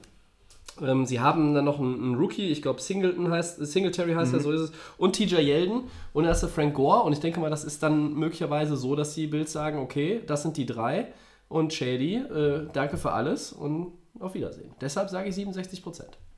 Mhm. Ich gehe mal ein bisschen runter, ich sage mal... Ähm achtundvierzig Prozent nur. achtundvierzig? Ja, ja, ja ich, ich, achtundvierzig. Ich, bin, ich bin immer froh, wenn ja. die, die Jungs nicht immer nur diese fünf Prozent Schritte gehen, sondern schön dazwischen gehen. Ja, das ist gut. Ja, also ich, ich sehe den Punkt, er war letztes Jahr nicht mehr so produktiv, ganz klar. Und er ist auch, er ist ja jemand, der sehr viel über seine Beweglichkeit und Speed ähm, auch gemacht hat, um erfolgreich zu sein. Ist ja ein extrem erfolgreicher Running Back. Aber das ist natürlich im Alter dann ein bisschen schwieriger. Was dann vor ein paar Jahren gut aussah, den ersten vorbei, nochmal einen Haken, ja. nochmal einen Haken. Wenn du halt fünf Prozent langsamer bist, dann äh, ist das dann der Tackle für minus drei Yards und ja. dann ist es nicht mehr so cool. Da ist der erste Haken schon... Zu viel dann ja. vielleicht. Aber auf der anderen Seite, die Bills haben kein Problem mit dem Cap im Moment. Ja. Die sind ein junges Team, was nicht viele hohe Verträge hat im Moment. Ja. Und äh, von daher, sie müssen das nicht machen. Das ist vielleicht auch so ein bisschen für die Fans, wenn du den jetzt rausschmeißt, ähm, wo, wo sind die sympathischen Skill-Position-Player, den die, die, die Buffalo hat? Und dann sagst du vielleicht auch so, naja, wir haben hier so ein Jahr, wir bauen weiter auf mit dem Quarterback, wir haben nicht so viel äh, herausragendes Talent in der Defense. Vielleicht ist es so, dass man den noch äh, dieses Jahr mit durchnimmt. Ja. Einfach ohne der zu viel zu erwarten, ohne die tausend Yards zu erwarten, aber noch zu sagen, hey, wir haben McCoy. Hey, wenn, wenn er fit ist, siebenhundert Rushing Yards und vielleicht fünf, sechs Touchdowns äh, kann und, ich ja schon, und, oder? Ist vielleicht auch eine, eine Hilfe dann noch ein bisschen, ne, für einen jungen Quarterback ist immer ganz gut, einen guten Running Back, einen erfahrenen Running Back auch zu haben. Hast ja Klar Gore. Kann, kann Gore das auch, ähm, aber ich sehe halt nicht so die Notwendigkeit. Was, was machst ja. du mit den sechs Millionen? Braucht Buffalo die? Bei anderen Teams würde ich es äh, absolut auch so sehen. Bei Buffalo, deswegen ist es für mich so ein bisschen fifty-fifty und da gehe ich mal mit achtundvierzig Prozent. Aber unwahrscheinlich ist es natürlich auch nicht. Ne? Vielleicht, wenn er noch ein bisschen angeschlagen und verletzt ist oder äh, wenn sie einen schlechten Eindruck in der Preseason von ihm haben, kann ich mir das schon vorstellen, dass sie ihn entlassen. Ja, also. ja, ja sehe ich, seh ich deinen Punkt. Schönster Satz übrigens, bleibt jetzt schon haften nach äh, oh, zweiundvierzig, zweiundvierzig Minuten für diese Ausgabe. Ich sehe es ein bisschen fifty-fifty, deshalb achtundvierzig Prozent. Finde ich gut. Das finde ich gut, der hätte von mir sein können. Der hätte von mir sein können. Ich hätte es nämlich ganz genau so erklärt. Ja, ja, so ungefähr fünfzig Prozent. Ja, nee, ich, ich will fünfzig, fünfzig ist langweilig. Nein, fünfzig ne? zu nehmen ist bei, ja, bei den Odds ist doof. achtundvierzig, ja. fünfzig, da muss man wirklich innerlich zerrissen sein. Hier ja. hast du so ein bisschen ja, gespürt. Ja. Ne? So ein bisschen, glaube ich, ja. bleibt, ja. Ja, okay. Ich sehe deinen Punkt, ich sehe deinen Punkt. Ja, einen haben wir noch bei den Odds, äh, kurzfristig reingeflattert. Äh, Bengals Wide Receiver Tyler Boyd, der seinen Vertrag um vier Jahre verlängert hat und dafür dreiundvierzig Millionen einstreicht. Maximal. Knackt in zweitausendneunzehn erneut die tausend-Yard-Marke. Was sind die Odds, Christian? zweiundachtzig Prozent. Wow, das ist hoch. Das ist hoch, klar. Ich Und es ist wieder, äh, wieder eine Zahl, die nicht auf null oder fünf endet. Ja, er hat mir gut gefallen letztes Jahr. Ja. Und ähm, ja, A J Green ist öfters auch mal verletzt mittlerweile gewesen in letzter Zeit. Es sind auch ein paar Gerüchte, dass er vielleicht getradet wird. Dann wäre er der Nummer eins Receiver in Cincinnati. Und er hat das Talent dann äh, auch, hat er ja schon bewiesen, tausend Yards auch zu äh, Und er erreichen. Spielt nicht, wie, wie wir es dem Max auch immer wieder sagen, er spielt nicht mit dem schlechtesten Quarterback Nein, zusammen. das ist, das ist solide. Das ist Leute, solide, das ist Mittelfeld. Solide, also wenn quasi, wenn quasi einer Middle of the Pack ist bei Quarterback, dann ja, ist das stimmt. eigentlich Andy Dalton. Das ist die ja? Andy Dalton-Linie. Wenn dein Quarterback ja. besser ist, dann fühlst du dich ganz gut. Und ja. wenn er schlechter ist, dann, dann fühlst du dich ganz schlecht nach dem nächsten. Ja. Bei Andy Dalton ist immer so... Man hätte sich auch vorstellen können, Cincinnati holt einen Quarterback, aber nee, sie bleiben bei Andy Dalton noch ein bisschen. Ja, sie haben ja jetzt versucht, die O-Line ein bisschen zu polstern. Das äh, hilft ihm da auch. Ist aber auch schon wieder, glaube ich, Verletzungen angesagt. Ne? Jonah Williams ist schon wieder kaputt. Ja. Der First Round Pick. Ja, ja. Aber ja gut, also du ist sagst so, zweiundachtzig Prozent, ja, das ist überraschend hoch. Ja. Ähm, grundsätzlich auch bei äh, Passing-Statistiken ähm, immer höhere Zahlen nehmen. Wir haben vielleicht zweitausend Yard Receiver in Cincinnati, warum nicht? Ja. Ja, also er hatte zweitausendachtzehn sechsundsiebzig äh, Catches, also Receptions, eintausendachtundzwanzig Yards, sieben Touchdowns. Ja. Ähm, als ich es nachgeguckt habe, habe ich irgendwie gedacht, der wäre so bei achthundert gewesen, tatsächlich. Er war ein tausend Yard Receiver. Ähm, nominell die Nummer zwei hinter A J Green weiterhin, klar. Aber mir gefällt dieser Tyler Boyd auch ganz gut. Deshalb gehe ich auch hoch. Nicht so hoch wie du. Ja, ich dachte, du sagst jetzt dreiundachtzig Prozent. Nee, Wahnsinn. Ich sage fünfundsechzig Prozent. Ich glaube, Tyler Boyd kriegt das wieder hin. Also zweitausend Yard Receiver, immer vorausgesetzt, A J Green spielt durch und spielt noch in Cincinnati. Dass sie zweitausend Yard Receiver haben, könnte ich mir schon vorstellen, weil, ah, ich weiß nicht, also die Running Backs jetzt, das wird auch alles so ein bisschen geteilt sein, auch wenn die mal Bälle fangen aus dem Backfield von Von, von Dalton und dann auch so der Rest der Passempfänger mit den Tight Ends und so weiter. Ich glaube schon, dass es sich sehr auf die beiden fokussiert. Aber andere Teams, die hätten gerne diese Kombination von Green ja. und Boyd, weil es gibt ganz, ganz viele N F L-Franchises, äh, die haben keinen zweiten Receiver von dem Format eines Tyler Boyd. fünfundsechzig Prozent, habe ich gesagt? Ja. fünfundsechzig. Bin ich, ja doch, ich bleib dabei. Das nochmal kurz überlegt. Ich, Jetzt haben wir fünf am Ende, ja? Ja, ja, ja, ja. ja. Nee. Sonst kommen hier noch irgendwie Mathematikprofessoren um die Ecke. Wie kommen sie eigentlich auf vierundsechzig Prozent? Ich könnte ja auch sagen vierundsechzig Komma fünf Prozent oder eine Kommazahl aufge- kommen wir jetzt schon. Na, um Gottes Willen. Nein, das lassen wir lieber. Dann jeweils zu Segment vier. Ja, das sind die Odds zu hundert Prozent erledigt. Erledigt. Ja, Segment vier. Ein vorletztes Mal, es kommt schon ein bisschen Wehmut auf. Die N F L hundert. Wir zelebrieren die hundertste Saison der N F L. Und benennen unsere hundert besten Spieler aller Zeiten. Die Betonung liegt auf unsere. Ja. So, acht Teile liegen hinter uns. Das heißt, wir haben noch zwanzig offen. zwanzig Spieler. Ja, zwanzig Leute sind noch übrig. Und äh, wir nehmen es jetzt schon mal so ein bisschen vorweg. Die, die noch aktiv sind und noch reingehören. Ich glaube, wir hatten bisher nur einen einzigen aktiven. Das war Larry Fitzgerald. Oder hatten wir schon... Äh, noch einen Kicker. Anderen? Ah, Kicker hatten wir auch, ja. Okay, sein, ne? Stimmt. Dann hatten wir, dann hatten wir, also das kann ich ja, so viel Zeit muss sein. Also Larry Fitzgerald hatten wir bei den Receivern, stimmt. Bei den Kickern hatten wir ähm, Adam Vinatieri. Adam Vinatieri. Und die Frage ist ja so ein bisschen, was ist eigentlich mit Antonio Gates? Ist der jetzt ja, noch aktiver ja, okay. oder ist er zurückgetreten? Also es wären zweieinhalb ja. vielleicht. Ja. Ähm, ja, also die...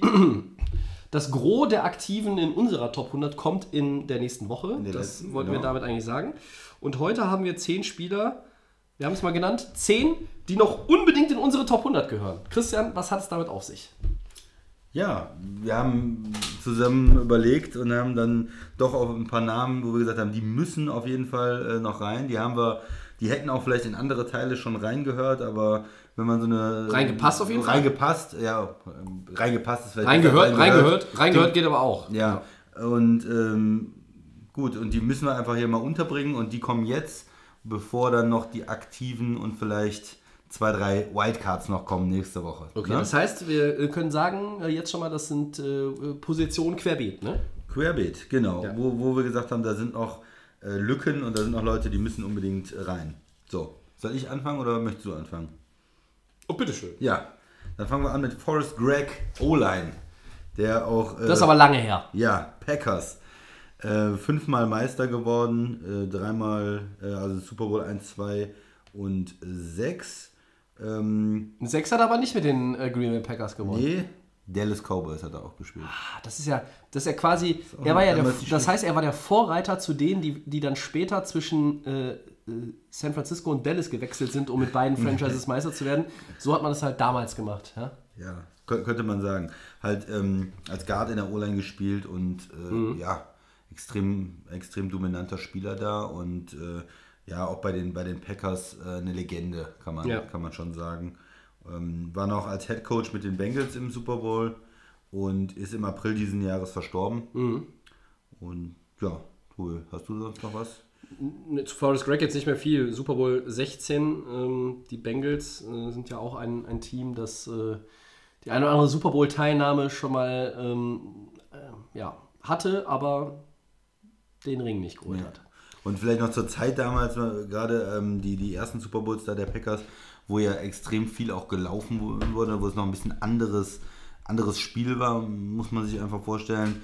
Ähm, die, das, das Running Game, die O-Line, die, die Guards dann noch, noch vielleicht noch eine andere Bedeutung hatten und extrem viel ähm, physisch auch, auch gelaufen worden ist. Ähm, und da ist das einfach auch ein Schlüsselspieler dann gewesen für den Erfolg der Offense, wenn dein, dein Guard äh, in dem Fall äh, viel gepullt ist und dann Power gespielt hat und da den Weg frei gemacht hat äh, für, die, für den äh, Running Back, dann war das schon so ein, ähm, die Schlüsselspielzüge dann auch äh, für den Erfolg der Packers zu der Zeit. Richtig, ähm, da fällt mir schon vor Schreck fast der, äh, nee, nicht fast, sondern mir ist der Stift runtergefallen. Ähm, das heißt ja auch, Greg hat für Bart Starr Ja, geblockt. Geblockt. Ja. Ne? Mhm. Den äh, legendären Quarterback. Legendären Quarterback in Teil eins unserer Top hundert vorgekommen. Ich mache mal weiter ja. mit Jack Ham. Was für ein Name. Linebacker, der seine ganze Karriere auch bei einer Franchise verbracht hat. Das waren die Pittsburgh Steelers. Und ähm, ja, er hat viermal den Super Bowl gewonnen mit den Steelers. Super Bowl neunzehn, dreizehn, vierzehn. Aus dieser Riege hatten wir eine ganze Reihe in unseren Top hundert. Ähm, Mean Joe Green, der mit ihm in der Defense gespielt hat, glaube ich, war auch in Teil eins. Wir hatten auch Franco Harris. Wir hatten Terry Bradshaw. Ja. Ähm, das war hatten, wir, hatten wir Terry Bradshaw? Ja, ja, ja, ja, wir, war drin, ja. ja. Brauchst du nicht ja. nachgucken. Ja. ähm, Das war natürlich eine Dynastie damals. Äh, und die, die Steelers. Äh, Steel Curtain. Ja, die haben ge- die N F L da geprägt. Ja. Ähm, extrem erfolgreich gewesen. Und von diesen Mannschaften ja, sind, sind halt legendäre Spieler, die man auch drin haben muss. Ne? Auf jeden Fall. Er war achtmal im Pro Bowl. Und ganz interessant, ähm, in Pennsylvania geboren, College Penn State. Und dann nur in Pennsylvania für die Pittsburgh Steelers ja. gespielt. Also, zu Hause geblieben. Das heißt, der äh, war immer äh, Home Cooking. Ähm, äh, man kann auch sagen Heimscheißer, aber das ist dann wieder zu negativ. Also Jack Ham war ein ähm, ganz außergewöhnlicher Linebacker, der ja zu seiner Zeit natürlich auch absolut dominant gewesen ist. Ähm, absolut dominant trifft allerdings auch auf den nächsten in unserer Liste zu, Christian. Das ist ein O-Liner. Ja, den hatte ich glaube ich nochmal so aufgeworfen. Ja. Äh, John Hanna, der O-Liner von den Patriots, der äh, neunmal im Pro Bowl war und zehnmal All-Pro. Ja, das ist, äh, und immer im First Team. Das immer ist, im First das Team. Das ist äh, extrem. Das ist wirklich extrem. Und ähm, ja, den hätte man natürlich auch gut schon mit den O-Linern ähm, letzte Woche reinbringen können. Da hatten wir ihn nicht drin. Aber das ist zum Beispiel so ein Spieler, wo wir gesagt haben, den dürfen wir nicht rauslassen. Den müssen wir, müssen wir nennen, weil er ja, so, so gut war. Ähm, und ähm, ja, Nummer dreiundsiebzig ist auch retired. Wird nicht mehr vergeben. Er gilt eigentlich als bei vielen Experten, ähm, die jetzt auch eine Generation älter sind als wir selber, als einer der besten O-Liner aller Zeiten. Ich habe Listen gesehen, da ist er hinter dem Anthony Munoz, den wir ja, letzte Woche ja. hatten, als Nummer zwei gerankt. Ja. Er ist natürlich auch ein, äh, so ein Hall of Fame-Kaliber, äh, einer der wenigen Hall of Famer der New England Patriots, die nie eine Meisterschaft gewonnen haben. Weil er davor war. Ne? Ne, das, das ist halt vor Belichick und Brady und Co. natürlich, äh, lange davor gewesen. John Hanna, ja, kenne ich auch nur, wie, wie einige andere auch, ähm, aus den, aus den Büchern.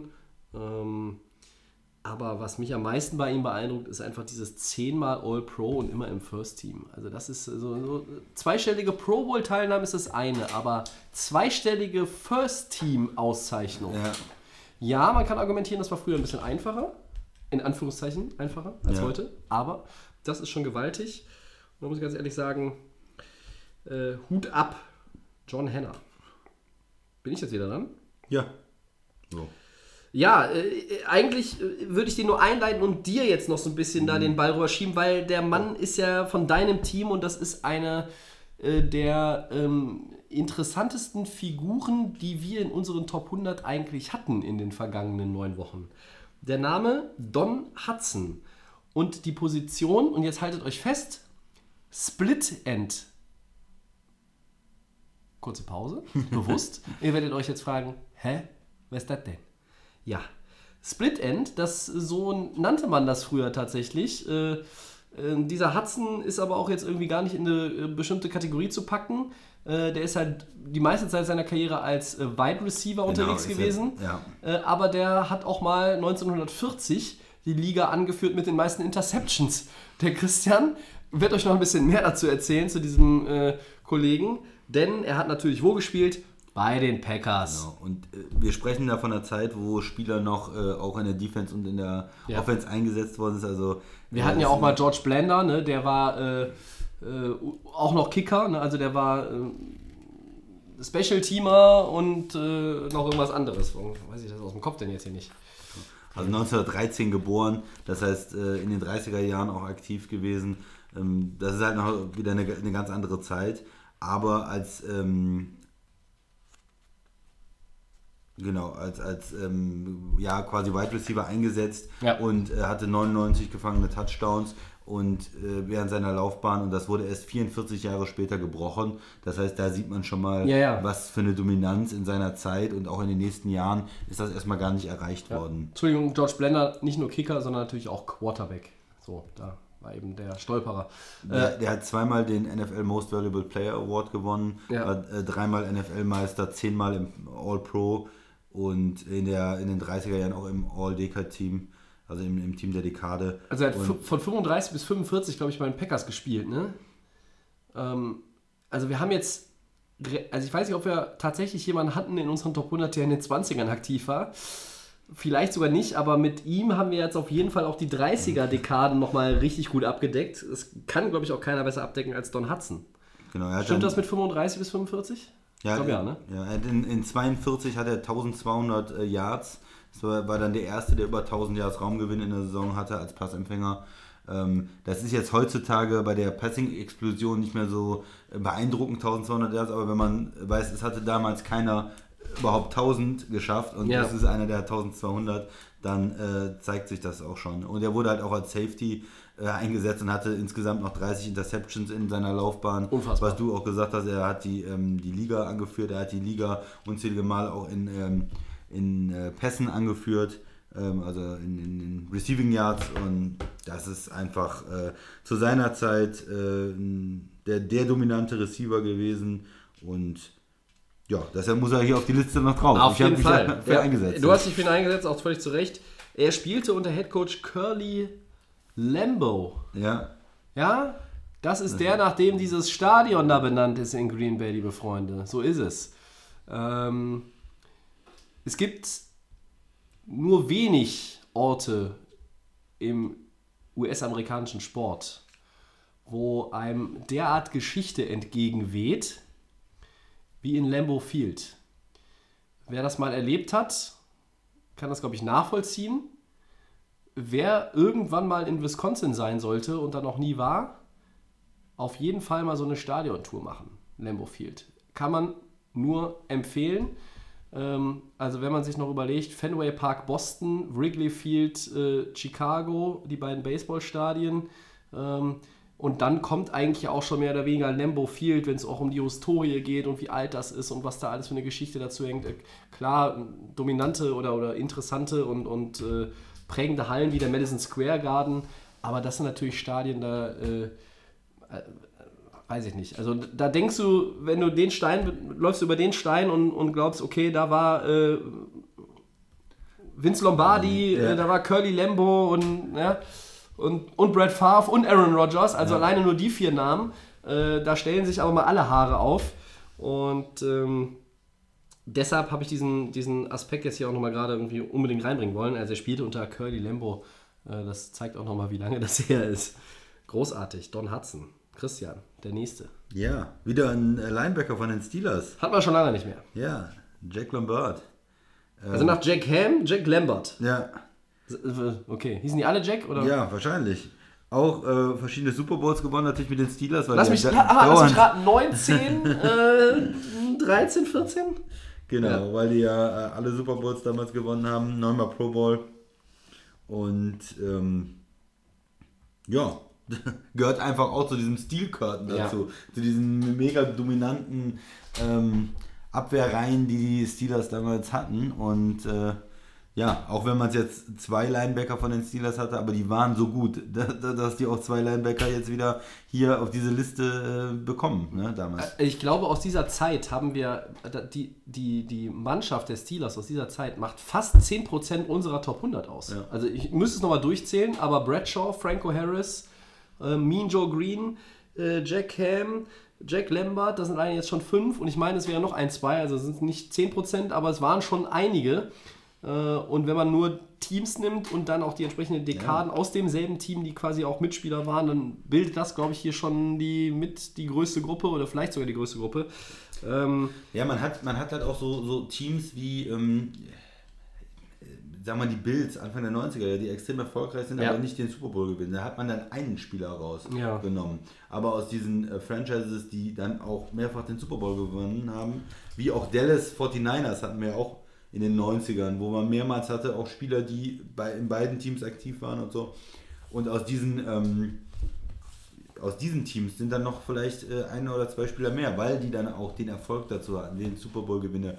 Wenn du bekannt wirst, wenn du den Super Bowl gewinnst, dann kommst du natürlich auch leicht in den Pro Bowl und ähm, Orco ja, ja. Und, und kriegst auch Fall. diese, ne, wenn du mit guten Leuten zusammenspielst, dann siehst du auch besser, sieht auch jeder Einzelne besser aus. Ne? Und das ist dann äh, so, so ein Effekt, der sich dann äh, gegenseitig verstärkt. Ja, ja. Deshalb hole ich mir übrigens auch immer Experten hier zum äh, Podcast, äh, wie den Max und den Christian, weil dann sieht der Host auch mal viel besser aus. Das verstärkt sich sozusagen. Ja, ja? So ist es. Also, ein äh, kleiner Fakt noch zu Jack Lambert. Er spielte mit äh, Nick Saban im College zusammen, äh, Kent State. Nick Saban, der Äh, auch Coach, ehemaliger ja. N F L-Coach, der ja. aber natürlich äh, seinen großen Erfolg oder seine großen Erfolge im College, ja. im College gefeiert hat, Alabama Crimson Tide, und sich wahrscheinlich in der Sommerpause gerade auch jeden Tag überlegt, wie er die Clemson Tigers wieder in die Schranken weisen kann, die ihm ja so ein bisschen äh, den Rang abgelaufen haben äh, in den vergangenen Jahren. Also Jack Lambert, Teamkollege im College von Nick Saban, auch nicht so ganz uninteressant. Der ja. nächste, ähm, bin ich dran, ja. ja ne? Das ist Dick, Dick Lane. Ähm, der hat den besten Spitznamen äh, Finde ich auch. Von, von unseren Top hundert, weil Sean Merriman nicht drin ist. Das war, Lights Out war ja immer mein Mega, Lieblingsspitzname, ja. aber der hat's halt nicht, der hat zu früh aufgehört für die Top hundert. Ähm, der hat ja auch dieses Tattoo mit dem Lichtschalter, glaube ich, ja, auf dem Arm. Lights Out. Ja, Lights Out. Dick Lane, eigentlich Richard mit Vornamen und sein Spitzname The Night Train. Großartig. Ja. Defensive Back hat gespielt für die L A Rams, die Chicago Cardinals und die Detroit Lions. Und jetzt werdet ihr sagen, whoop, Chicago Cardinals? Japp. Das sind heute die Arizona Cardinals. Dieses Team ist von Chicago, dann glaube ich nach Saint Louis gegangen, dann noch irgendwo anders hin und dann nach Arizona. Cardinals hießen sie aber, glaube ich, immer, wenn ich das richtig im Kopf habe. Und deshalb Chicago Cardinals. Er war siebenmal im Pro Bowl und Ein, er hält bis heute, das ist unfassbar, dieser Single-Season-Record, Christian, ist von neunzehnhundertzweiundfünfzig. Das ist, äh, wie lange her? Äh, achtundvierzig und neunzehn sind siebenundsechzig Jahre. vierzehn Picks in der Saison. vierzehn Interceptions in einer Saison. Ja. Ich habe nochmal nachgeguckt, ob das wirklich stimmt und bin die komplette Liste runtergegangen und es stimmt. Ja, und das ist Wahnsinn. Wir haben ja letztens nochmal gesagt, wenn einer heute M V P werden will, dann muss er mal als Corner oder Safety oder so mal fünfzehn Picks das hinlegen. Das muss er machen. Da, da dann muss er dann kriegt das. Dann würde ich ja. auch alle anrufen bei der Associated Press, die dafür wählen und abstimmen können und sagen, ihr müsst den nehmen, den, ja. den Defender. Das ist mir scheißegal, ob ein Quarterback fünfzig Touchdowns hatte. Aber es ist Wahnsinn, ne? Dass er diesen äh, Rekord weiter hält. Und äh, warum hat er diesen Spitznamen Night Train gehabt? Weil er halt wie, wie, wie der Nachtzug äh, heranrauscht. Ja? Die, die, der Quarterback sieht ihn nicht, keiner äh, kriegt es mit, er ist so schnell und äh, geht dann äh, auf den Ball und zack ist der Pick wieder äh, da gewesen. Ich habe mir äh, Highlights auch mal äh, angeguckt und das ist schon, schon cool. Also das ist ein, ähm, ein Spieler, wo man, wo man einfach Spaß hat, sich die Highlights anzugucken. Ähm, extrem guter Corner, der, der äh, eine Nase dafür hatte, auch dann äh, vor, die, vor die Pässe zu kommen, die Picks zu holen und ja. ähm, so einen Rekord zu haben, der äh, immer noch ähm, steht, auch mit, der, mit dem Mehrpassing, was wir heute haben. Ja, da, deshalb gehört er einfach auf die Liste. Ja. Auf jeden Fall, also wirklich. Also diese, diese, dieser Rekord, der beeindruckt mich ähm, zutiefst, muss ich ganz ehrlich sagen. Der nächste Mann auf der Liste ist aber jetzt auch nicht so schlecht, ne? Nö. Deacon Jones, ein Defensive End, der bei den Rams, Chargers und Redskins gespielt hat. auch achtmal im Pro Bowl gewesen und äh, hier wieder beeindruckend hunderteinundneunzig Spiele, also extrem äh, lange auch ähm, in der Liga und hunderteinundsiebzig Sacks. Das heißt, das ist auch jemand, der auf der All-Time-Liste, wir haben ja schon mal darüber gesprochen, zweihundert Sacks ähm, ist das, das, äh, das höchste und hier mit hunderteinundsiebzig Komma fünf auch ganz weit vorne, was die, äh, was die Sacks angeht. Und ähm, ja, jemand, der die, die Front der, der L A Rams da auch geprägt hat. Ja, ich wollte eigentlich nochmal gerade irgendwie rausfinden, auf welchem Platz er ist. Das äh, kriege ich vielleicht gleich nochmal hin. Ähm, ja, das ist auch einer, der äh, bei den ähm, Los Angeles Rams, also da, als er die Rams gespielt hat, hat er, war, war dann auch die L A Rams, ja. ähm, der da natürlich auch einen, einen ganz hohen Stellenwert einfach genießt. Und ähm, ähm, ja, das ist ein, ist ein Spieler, der äh, hätte auch schon mal irgendwie bei den Defendern irgendwo auch mit reingehört, äh, genau wie Dick Lane. Ähm, gut, dass wir ihn hier heute auch nochmal untergebracht haben. Man muss natürlich immer so ein bisschen, ne, hier und da ist es dann so, wo macht man Abstriche? Ja, ja, ja. Aber Deacon Jones, wir haben uns ja zum Beispiel auch gegen Merlin Olsen entschieden. Ne? Ja. Das ist, der hat auch mal bei den L A Rams gespielt, auch ein Defender, der hätte auch noch ganz gut reingepasst. Ähm, Mit den hunderteinundsiebzig Komma fünf wäre er doch eigentlich irgendwie auch in den Top zehn, oder? Meiner Meinung nach schon, ja. Career Sack Leaders. Smith auf eins mit ja, zweihundert. Ja, aber hier, hier, steht, hier steht er irgendwie nicht drin auf der Liste, die ich hier gerade vor mir liegen habe. Aber gut. Ähm, okay. ja, ich habe ja gesagt, Bruce Smith war, glaube ich, der Einzige mit zweihundert, ne? Genau. So. Und Reggie White war knapp dahinter und äh, Deacon Jones müsste meiner Meinung nach auf Platz drei sein. Also die Liste, die ich hier vorliegen habe, da steht er nicht drauf, warum auch immer. Äh, aber wenn die Zahl nicht, stimmt... Nicht, dass er nur einundsiebzig hatte, dann müssen wir von der Liste streichen. Dann müssen wir von der Liste streichen, dann, dann muss Merlin Olsen wieder rein. Ähm, aber wir können das ja jetzt auch nochmal... Das ist alles live hier, Freunde. Ihr wisst es, äh, Deacon Jones. Das könnte man auch nochmal nachgucken. Nein, Deacon Palmer ist von King of Queens. Ähm... Also ich habe hier auch hundertdreiundsiebzig Komma fünf. hundertdreiundsiebzig Komma fünf sehe ich hier sogar. Ja, also was ja. habe hab ich hier irgendwie, naja, gut. Ist halt immer die Frage, auch wann äh, Sex ähm, offiziell als... Das als ist es Sex, wahrscheinlich, deshalb ist auf ähm, einigen Listen gelistet drauf. worden ja. sind. Vielleicht liegt es daran, dass damals in den ja. ähm, sechziger, siebziger Jahren das nicht so richtig, oder die Frage war, ob das richtig ähm, registriert worden ist. Ich glaube, äh, Official Stat ist das erst etwas später geworden. Äh, das könnte ein Grund dafür sein, dass er nicht auf der Liste auftaucht. Ähm, aber auch Defensive Player of the Year gewesen. Ja, und, ja. Äh, also alle ähm, ja, Auszeichnungen natürlich so mitgenommen, äh, ja, über die wir immer sprechen. Pro Bowl, All-Pro, ja. äh, All-Time-Team, zu fünfundsiebzig Jahre N F L drin gewesen. Äh, Richtig. Defensive Player of the Year. Rücknummer wird bei den Rams nicht mehr vergeben. Ähm, Ring of Fame bei den Rams und so weiter und so weiter. Nein, also jemand, der, der es eigentlich wirklich verdient hat, auch, ähm, auch hier auf der Liste zu sein. Genau. Unsere Liste setzt ja jetzt auch neue Maßstäbe. Und äh, die äh, Defense Line hatte ja damals auch eine, äh, einen coolen Spitznamen, die Fearsome Foursome bei den Rams damals. So ist es. Also wenn man auch noch Teil von so einer Defense ist, die einen speziellen Namen hat. Das gibt ja, bei ja, mir ja, zumindest ja. immer noch so einen Pluspunkt. So ein Bonuspunkt, ja. Sonderpunkt. Steel ja. Curtain ja. oder äh, Fearsome Foursome oder... Die Purple People Eater oder sowas gab es, glaube ich, ja, von, den, von den Vikings. Gut, Tobi, machen wir weiter. Ja, dann haben wir Alan Page, äh, Defensive Tackle, der bei den Vikings und den Bears gespielt hat. Er war neunmal im Pro Bowl. Er war M V P neunzehnhunderteinundsiebzig. Und er hat äh, dann auch noch Karriere nach der Karriere gemacht. Äh, der ist neunzehnhundertzweiundneunzig in Minnesota Richter am Supreme Court geworden. Also er hat schon vorher... mit Jurastudium dann nach der Karriere und äh, hat sich da relativ schnell, relativ hochgearbeitet, verschiedene Ämter bekleidet und dann äh, Richter am Supreme Court ist jetzt auch mal nicht ganz so, dass man das im Vorbeigehen wird. Äh, also dieser Mann hat äh, Spuren auf dem Feld und im Gerichtssaal hinterlassen und äh, wir nehmen ihn natürlich auch wegen seiner Leistungen auf dem Feld in unsere Top hundert. Alan Page. Christian, war auch einer von denen, die du noch gefordert hast, die hier äh, reingehören. Ja, wenn man wenn man es äh, schafft, ähm, auch M V P zu werden äh, der Liga. Als Defender. Ja. ja, das ist einfach, ähm, wir haben es ja letztlich angesprochen, nicht, nicht ganz so einfach. Und, ja, Donald äh, wird es ja jetzt, ne? Ja, da sind wir gespannt. Aber äh, ja, das sind einfach wieder alles dabei. zweihundertachtzehn Spiele gemacht, also auch diese extrem lange, erfolgreiche Karriere mhm. gehabt. Du hast äh, die, die Ehrungen dann und äh, ja. Ja. Finde ich, muss, muss auf die Liste dazu. Neunmal Pro Bowl, ja. M V P. Äh, wer, wer wird das als Defender? Ja, also das, Defensive äh, M V P. Ne? Lawrence Taylor hatten wir ja auch. Und ja. Ähm, dann gehört Alan Page auch dazu. Ähm, zwei haben wir noch. Wer ist der Nächste? Ja, äh, Junior Seau, der Linebacker Chargers.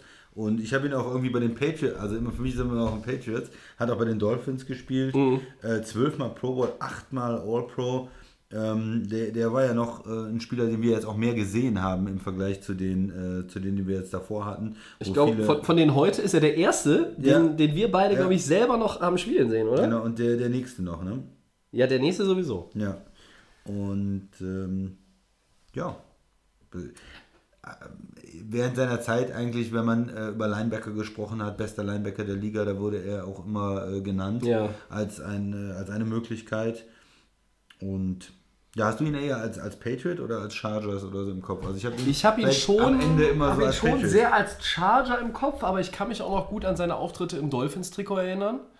Ähm, die beiden, bei, bei den beiden Teams sogar noch irgendwie mehr als Patriots. Es gab mal so eine Phase, lange vor dem Podcast, aber als Junior Seau bei den Patriots gespielt hat, da habe ich irgendwie auch immer äh, vermieden, die Patriots zu gucken im Fernsehen, wenn es irgendwie ging. Ähm, meine... Mein Respekt für die Patriots ist bekannt, aber ebenso ist ja auch bekannt, wer uns hört, dass das nicht meine Lieblingsfranchise ist, aus diversen Gründen. Ähm, hauptsächlich zwei Gründen, die mit dem Super Bowl und den Rams zu tun haben, aber egal. Genau. Ja, Junior Seau war ein äh, großartiger Linebacker, ähm, keine Frage. Galt zu seiner Zeit natürlich auch mit so Leuten wie Ray Lewis oder äh, James Harrison immer als einer der absolut besten Leute der N F L auf seiner Position. Hat ein tragisches Ende genommen, hat zweitausendzehn seine Karriere beendet ähm, in der Show Inside the N F L, eine der Fernsehshows in den U S A, die am längsten läuft. Ähm, hat er sein Karriereende verkündet und äh, etwas, ja, rund zwei Jahre später, zweitausendzwölf, hat er sich ähm, erschossen, wenn ich das richtig im Kopf habe.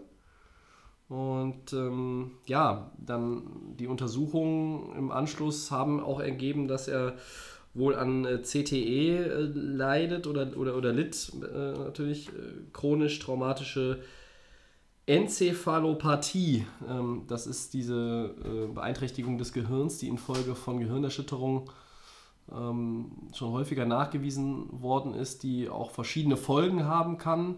Äh, Raserei, ähm, ja, Depression, also das ist äh, da auch ein relativ breites Spektrum leider, und äh, Junior Seau war davon wohl betroffen, und ähm, ja, es ist auch davon auszugehen, dass, dass er ähm, davon wusste oder das irgendwie befürchtet hat, dass er vielleicht auch irgendwas gemerkt hat, dass mit ihm sich was verändert und er dann diesen Ausweg gewählt hat. Sehr, sehr tragisch, äh, kann mich auch noch äh, relativ gut daran erinnern, wie das zweitausendzwölf war. Ähm, das war tagelang Headline Nummer eins ähm, rund um die N F L. Ja, ich habe vielleicht gerade nochmal nachgeschaut. Also zweiundachtzig ist genau der Punkt, wo seitdem offiziell Sacks gezählt werden. Deshalb und, ist ja, ja Deacon Jones Zahl wahrscheinlich nicht. Äh, genau. Ne? Um, um, um, um das nochmal ja, um das noch mal darzustellen, weil wir haben auch mal gesagt, diese zweiundzwanzig Komma fünf Sacks von Michael Strahan, das gilt halt in der offiziellen Statistik. Aber Deacon Jones hat in vierzehn Spielen in der Saison siebenundsechzig sechsundzwanzig Sacks gehabt. Ja, das habe ich auch mal gelesen. Und er hat in der Saison achtundsechzig auch nochmal vierundzwanzig Sacks ja. gehabt. Also wenn man so weit zurückzählen würde, dann würden sich auch die Rekorde wieder verschieben. Aber wenn man insgesamt weiß, er hat ähm, in manchen Saisons über zwanzig Sacks gehabt, er hat ähm, insgesamt äh, hundertsiebzig, äh, über hundertsiebzig Sacks gehabt, dann kann man das schon mal ganz gut einordnen. Äh, Aber diese ähm, wirklichen Rekorde jetzt erst ab zweiundachtzig dann gezählt.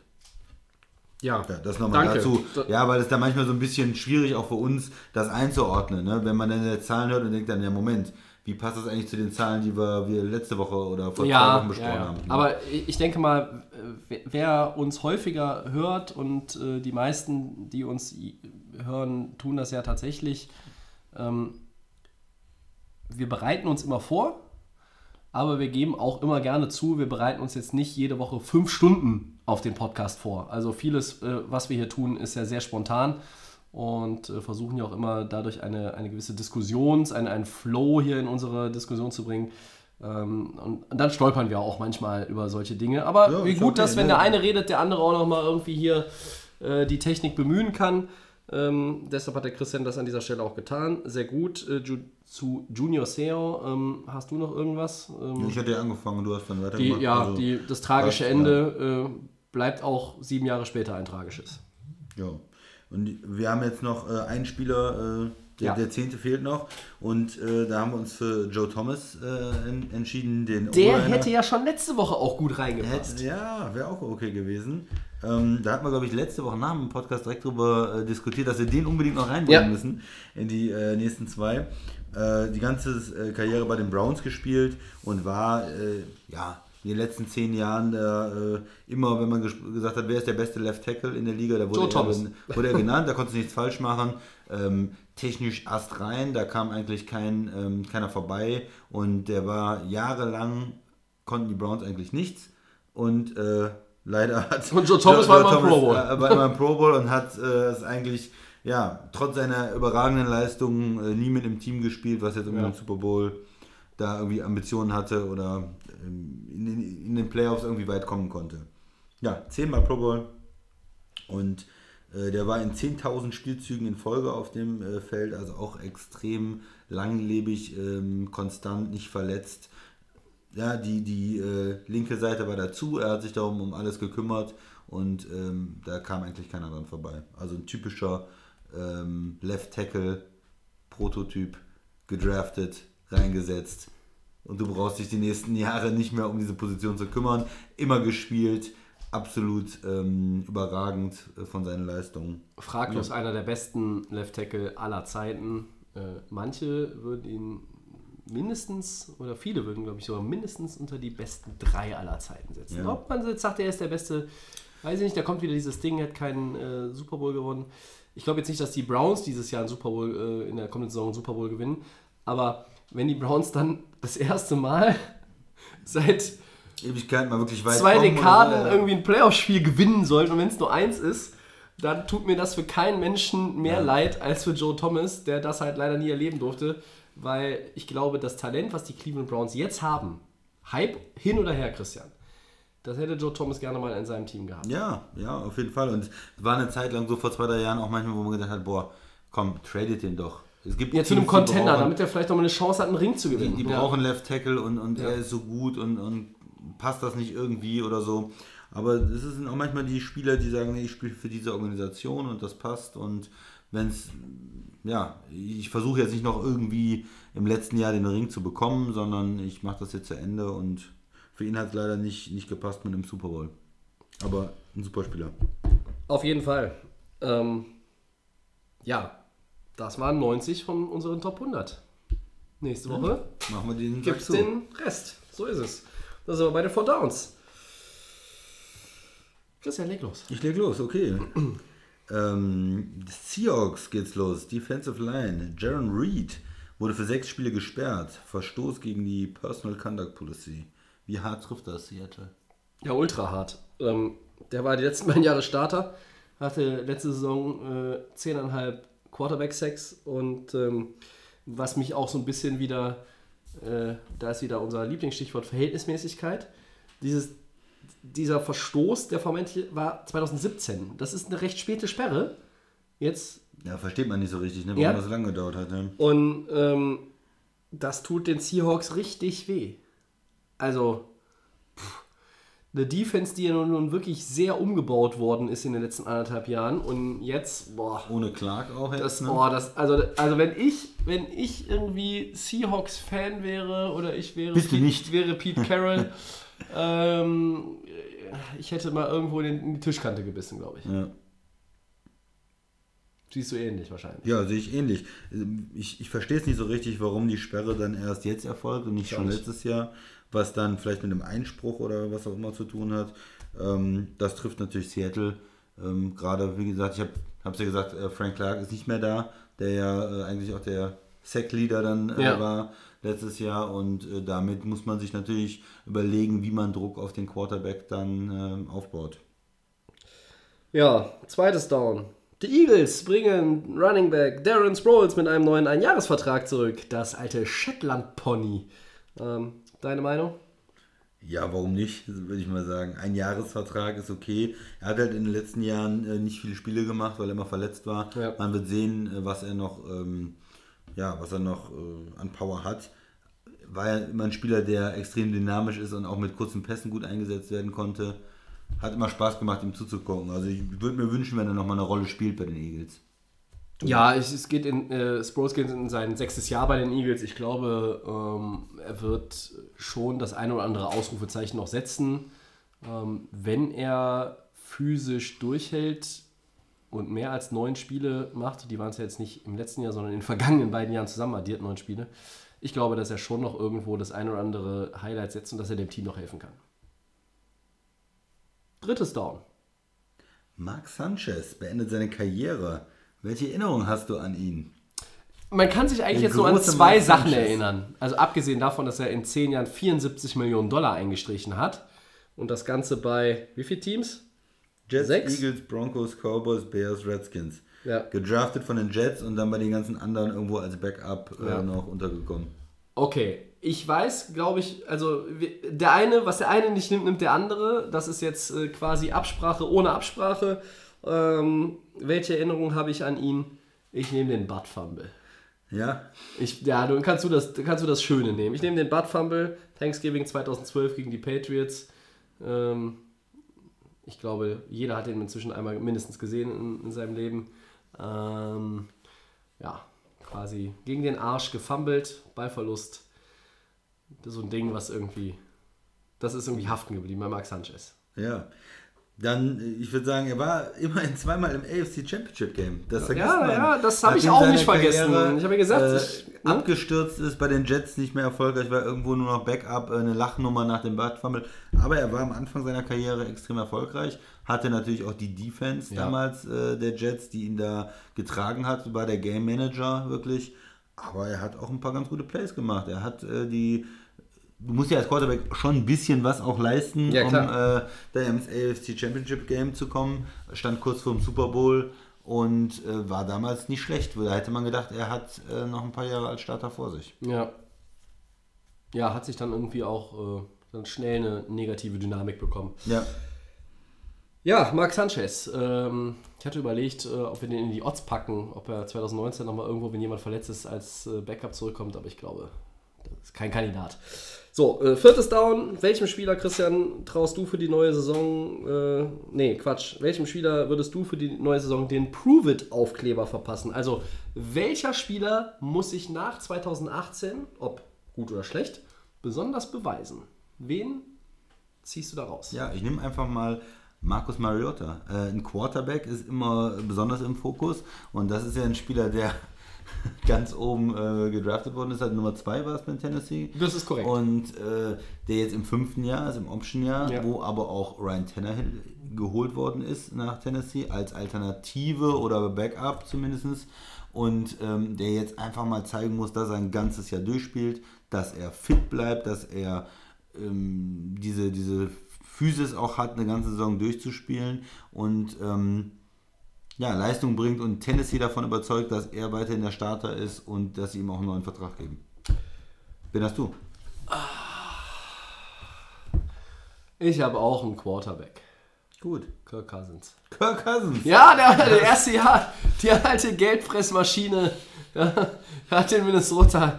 Ja, quasi eine Unverschämtheit. Nicht, nicht gerade. Das ist ein etablierter Yo, man, Starter. Kirk Cousins. Ja. Habe ich sogar vergessen, es so, so hätte ich es ja sagen müssen. Yo, man. Ja. So, erstes Jahr in Minnesota ist ein etablierter Starter. Ja, ja natürlich ist er ein etablierter Starter. Aber der hat doch nicht letztes Jahr wie einer gespielt, dem er zu Recht dreißig Millionen Dollar gibt, Junge. So, und das erste Jahr in Minnesota war nicht gut. Ich habe, glaube ich, vor der Saison gesagt, er wird... Äh die meisten, meisten Passing Yards haben oder so. Das kann das sein. In die Ausgabe müssen wir nochmal reinhören. Ja? Nein, also Kirk Cousins ähm, könnte sich nochmal ein bisschen steigern. Sollte er auch. Er hat ähm, vielleicht das beste One-Two-Receiver-Duo in der N F L mit Stephon Dix und äh, Wie heißt der andere? Adam Thielen? Ja, genau. Da werden einige widersprechen, äh, aber... Ja, man kann aber argumentieren, dass, ja. dass, dass, dass... Also es gibt sicherlich Leute, die Fall, so argumentieren. Auf jeden Fall in der Top fünf äh, ganz sicher dabei, ne? Wenn es um die Duos geht, würde ich sogar fast sagen Top drei. Aber ich wollte nach den Triplets nicht die Receiver-Duos irgendwie heute... Ja. Äh, na, egal. Also äh, Kirk Cousins ist, ist meiner. Ähm, ich könnte aber auch Antonio Brown sagen. Ja? So viel Zores in Pittsburgh und im Nachklapp mit dem Wechsel und Oakland und jetzt... Äh, und neuer Vertrag und noch mehr Kohle, äh, dann würde ich jetzt auch mal sagen, weil Antonio Brown ist nicht in meinen Top drei Receivern, die in zwanzig neunzehn in der N F L rumlaufen, da würde ich auch Antonio Brown nehmen und sagen, prove it. So, zack, kriegst den Aufkleber und jetzt zeigst du mir mal, du bist auch schon dreißig, mein Freund, zeigst mir mal, was du noch kannst. Du, du ähm, machst den Aufkleber hier auf etablierte Spieler, die seit Jahren beweisen, dass sie auf einem hohen Level spielen. Und äh, bei mir ist das einfach ein Quarterback, der äh, noch nicht viel geleistet hat in der N F L. Ich könnte dir noch fünf weitere äh, nennen, die auch ungefähr deine Kategorie sind. Das würde, wer Mariota sagt, muss auch Jameis Winston sagen. Ja, das wäre mein zweiter Kandidat gewesen. Ja. Aber von dem bin ich eigentlich nicht überzeugt. Also der, der, der kann mich schon fast gar nicht mehr überzeugen. Sozusagen. Aber Mariota, dem traust du noch irgendwie was zu, heißt ja. das? Habe ich noch Hoffnung für Mariota. Das lässt mich ein bisschen ratlos zurück gerade. Der hat ein Playoff-Spiel gewonnen. Äh, nein, das hat Kansas City verloren gegen Tennessee. Und er war da zufällig der Quarterback, also aber er hat ich, es nicht gewonnen. Ich kann mich daran erinnern, dass er ein großartiges Play gemacht hat und seinen eigenen äh, Pass gefangen hat und ein Spiel gewonnen hat. Da schwärmt der Max Holsten auch vor. Ja, ja. Großartig. Ja. ja, das hast du dir gut überlegt, muss ich ganz ehrlich sagen. Ja, nicht schlecht. Okay. Ja. Ah, dieses vierte Down, das ist irgendwie, das ist immer... Ist immer schade, wenn man danach aufhören muss, aber es ist ja dazu da, dass es den Abschluss bildet. Ja, und damit sind wir nach sechsundachtzig Minuten am Ende von Delay of Game, der dreiundachtzigsten Episode. Wir verweisen an dieser Stelle auf äh, die Plattformen, die unseren Podcast kostenlos anbieten, als da wären Soundcloud, iTunes und die Kollegen von The Fan F M. Wir sind bei Facebook und Twitter erreichbar für Fragen, Kritik, Themenwünsche oder sonstiges at Delay of Game N F L. Wir sind nächste Woche mit Episode vierundachtzig wieder zurück, wieder am Dienstag, wieder mit dem Max. Bis dahin wünschen wir euch eine gute Woche, viel Spaß beim Hören. Ich bedanke mich beim Christian. Sehr gerne. Der hat wie immer das letzte Wort. Ciao.